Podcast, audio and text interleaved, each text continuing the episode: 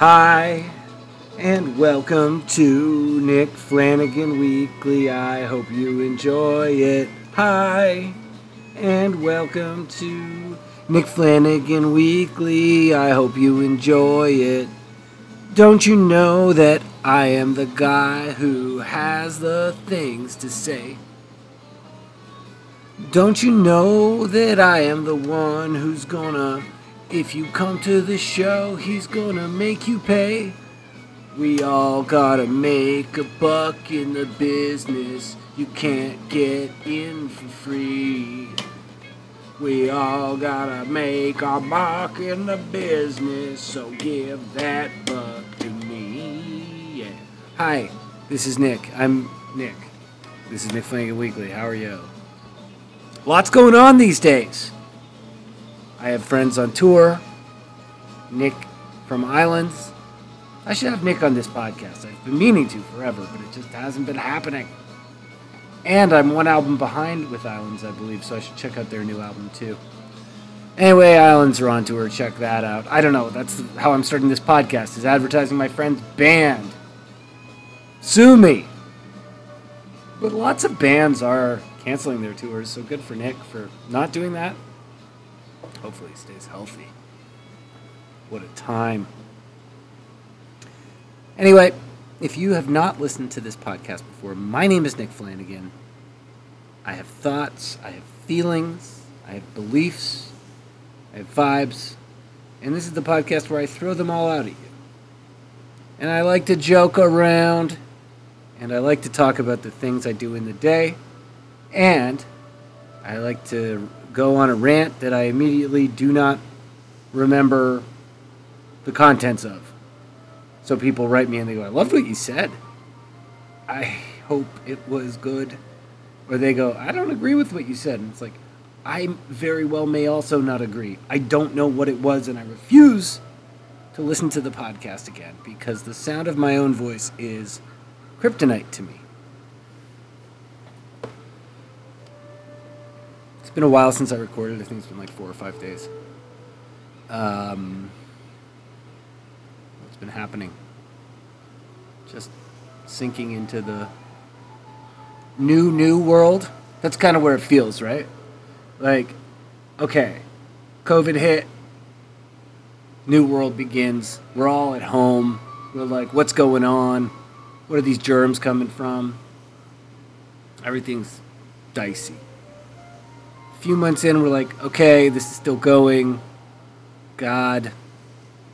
Then a month later, it's like, well, it's summer. It doesn't seem that bad. Let's go out.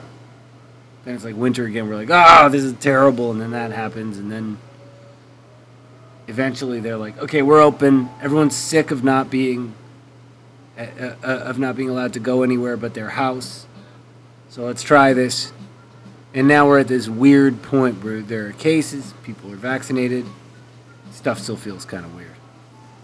Things are still getting canceled. COVID's at a different vibe everywhere in the world, different place, different proportions. It's all crazy. Anyway, I'm not here to keep going on about COVID. I'm just saying, like, now we're in a point where it's like, okay, I'm going to see my friends. I might even go in my friend's home. Okay, I'm going to go to this bar. I went to a bar on Monday, not the inside. Well, I went inside Comedy Bar. I performed at Comedy Bar, a comedy set on the day of Canada's election, and it was a treat. Oh! I'm not doing that much comedy yet.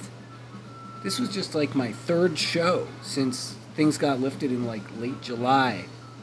I've been I've been here and there, but I'm not jumping in. But this was a 15 minute set in the big room at Comedy Bar. Really had fun. I mean, I did. It felt great.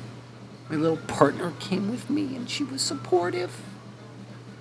Although we were sitting at the bar in Comedy Bar in front of this glass partition and it was this moment, if you've ever been to Comedy Bar, the iconic Toronto venue. A lot of history in those walls. Anyway, there's two rooms at Comedy Bar. There's the small room and there's the big room. They do two shows in each room a night, sometimes three.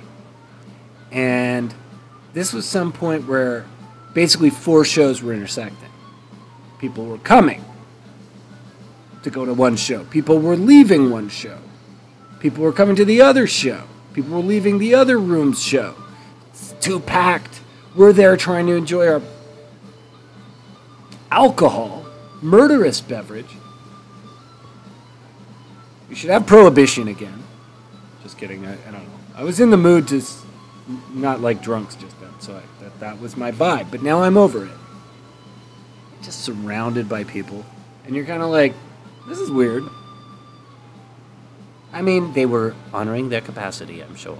But it just was one of those things where internally it was difficult for us to feel fully comfortable surrounded by that many people. And I will be honest, I, I felt I felt that way pre-pandemic as well. So I'm a bad gauge for all of this. I, I, I am part of a demographic that maybe was ready for a reduction in activity and people that are legally allowed to surround you. I might have been ready for that. I'm not saying it's good it happened.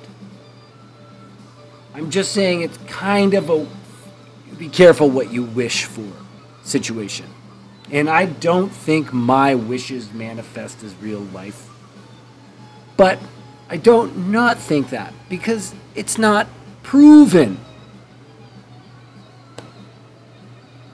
Anyway, I had a great time doing a show, and afterwards went to a friend's bar in my neighborhood, sat on, outside on some nice chairs, and it felt somewhat normal. And that was really nice. That's all. And then the night, the day before that, I had to go somewhere, probably picking up a video game because I've been on a bad video game buying tip. Even though these are minuscule amounts of money I'm spending, it still feels like I'm filling a void that can never be fully filled. Can you fill a void? If you know the answer to that, please write weeklypodcast at gmail.com, W E A K L Y podcast at gmail.com.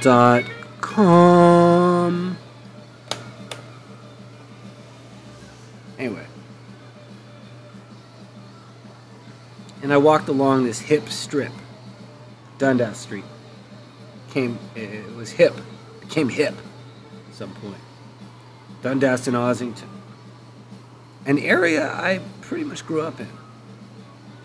Let me tell you, it wasn't cool back then. I'll tell you exactly what happened back then. You had to worry about predators.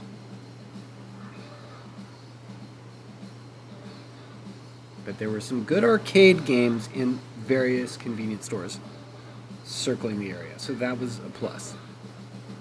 And I got piano lessons, so there were amenities such as piano lessons in the area. Anyway, I'm walking along, and I haven't done that in a while, walked along that street on like a Sunday. And I was just reacquainting myself with the outside world. And I even passed a patio and I saw my friend. And I was like, hey, how are you? Oh, and you're with some new people. Hello, people. You told me that we would be doing this last year, I would have said, get out of town. I better save my money.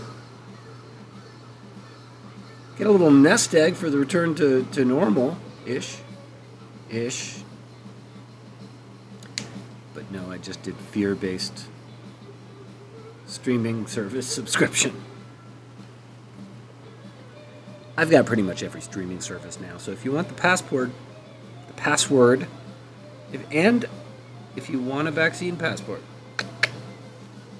wink, email the podcast address I gave you earlier. So, reacclimating into society, perhaps just in time for the winter when things might get all dicey do again, but living in the moment. What do you think of that? Have another show on Monday. I can't wait. And more shows. I can just feel it. More shows await me. Ugh. I'm telling you, the amount that I need to be out performing live, I'd forgotten. And it, I feel like I'm in a long thawing out period. You ever try to thaw a thick slab of meat in the microwave? You know how long that takes? The hydro cost is extreme because the electricity you're using is massive. So I'm a big slab of meat thawing out right now. And thank you for experiencing the thaw. You don't have to eat the meat, you might be vegetarian. In fact, I'd rather you didn't. I'd rather keep existing as a piece of meat.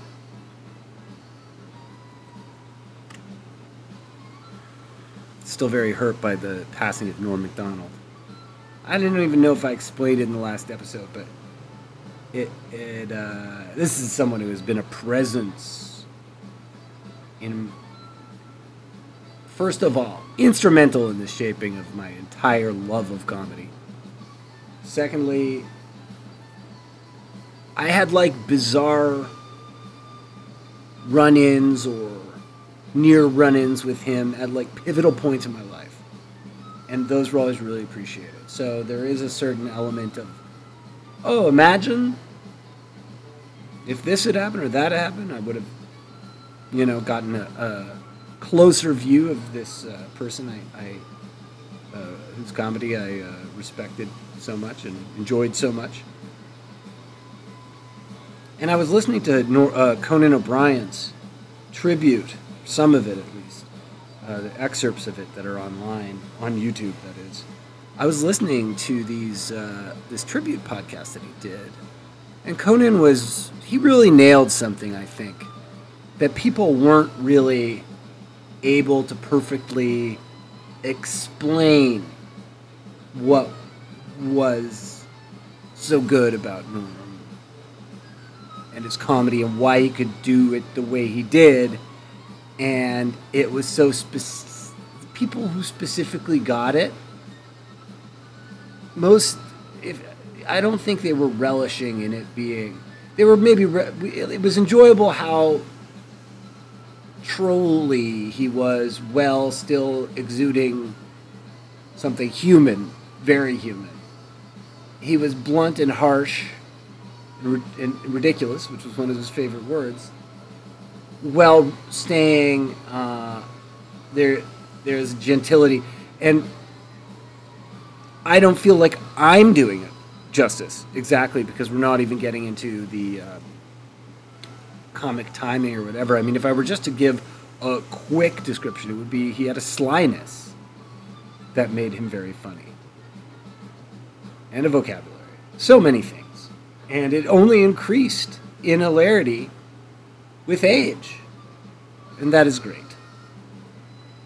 But what is interesting to me is that he has elements of a fan base. And I have been part of the Norm Macdonald fan base for almost 30 years. Like probably since 1995, 1996, 97, maybe a little later, but there was a website called fakenews.net and I was on the ground floor as part of that. There are guys I remember from way back then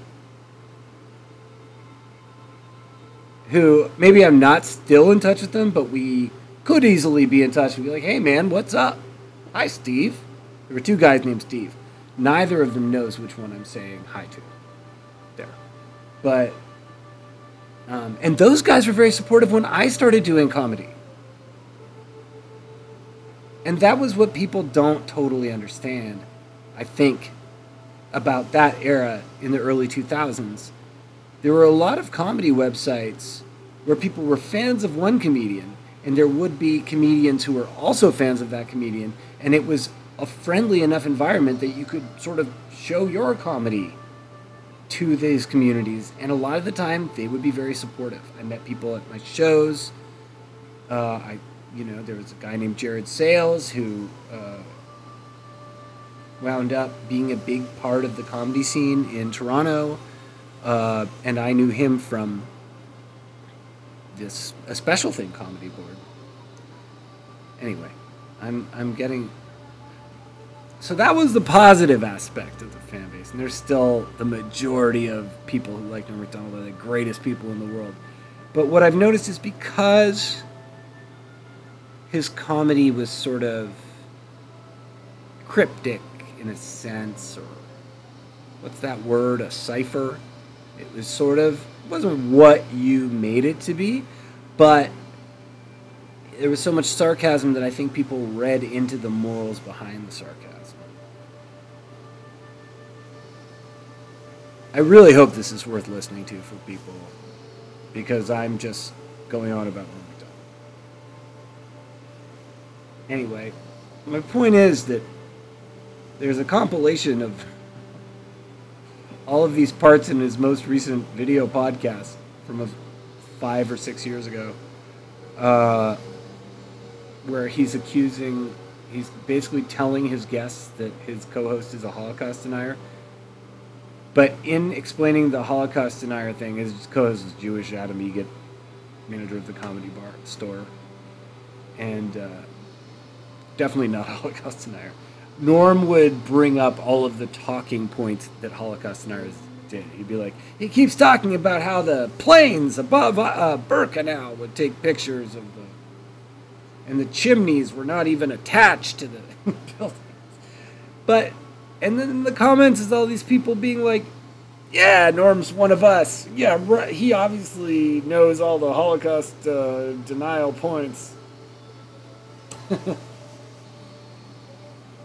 And it's like, and then someone, you know, you might think it's uber trolling, right? People are actually writing that to bother the people reading it. But the, some of these dudes would be like, no, like, you have to read about this. You have to read David Irving, who is like a disgraced historian, who we talk about for a minute in uh, my interview with Devin Burkhardt in an earlier episode. And I'm just reading this, and people are talking about these, this other thing that happened on Twitter where women were talking about, you know, not great experiences they had with Norm Macdonald, which I don't understand beyond the idea of getting attention to it, why you would post that the day somebody died. I really can't wrap my head around the sort of hand to keyboard thought process. But I am Canadian, and we have a bit of a internal don't do this button, a pragmatism. Anyway, people got really mad. They were like, "You can't prove this. You don't know." Obviously, they got mad. I mean, what are you gonna do? You can't post this on the but post this on the day this happened. But there's a lot more likelihood that's true than that he was a Holocaust denier. And I think it's more offensive that these people are trying to pin Holocaust denier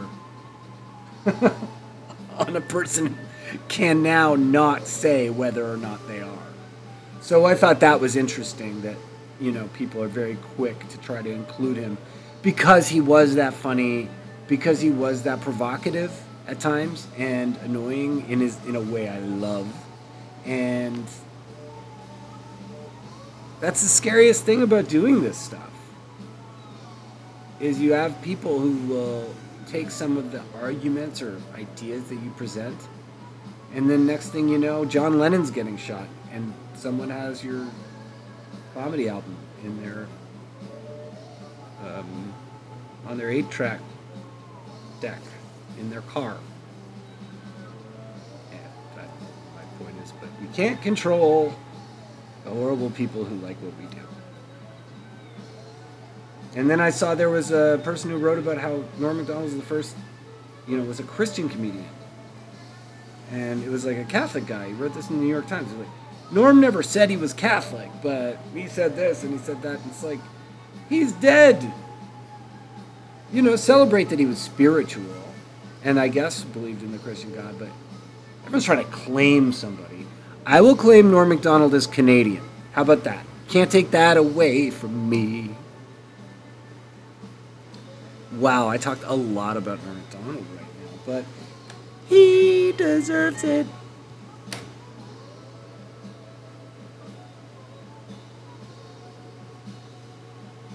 I'm just hoping my life improves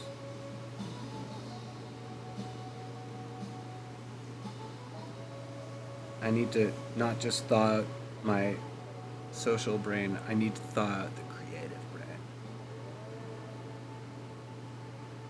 And because that's why I'm playing a lot of early 2000s video games on Xbox right now. I think that the more I play video games, the more creative I will be once I'm finished playing all the video games in about 10 to 15, 20 years. I'll be a creative force. And hopefully you'll be with me on that journey. You know how I know my creative spirit is about to be unlocked, even uh, a more inner door within my creative spirit? Several of the doors have been opened. Now the smallest door is the last one that needs to be opened. My salt lamp is glimmering more strongly with each passing day. Now, when that salt lamp blows up, I'll know that I can write the greatest novel in history. And you'll be the first to hear about it here on uh, Nick Flanagan Weekly. Thank you for listening. I talked a lot about Norm Macdonald. I hope you're okay with that. I would like to tell you that I am on Twitter and Instagram and all those things. Look up my name, Nick Flanagan. Podcast name, Nick Flanagan Weekly. If you'd like to support, ko-fi.com slash Nick Flanagan is great. The link will be in the description. I have a couple comedy albums. You can look those up. Some bands I was in. Check those out. Take care of yourself. Do some burpees. Don't be afraid to clutch your favorite stuffed animal tight and go to bed tonight. There's no shame in that. You know what? There's also no shame when you go to the supermarket. If you see marshmallows and you're like, you know, I miss marshmallows, buy the marshmallows. Buy the schmallows. Don't let them tell you it's for children. Don't let them tell you it's made of worse. It is natural. Thanks, everybody. Have a great night or day. Flanagan Weekly. Nick Flanagan.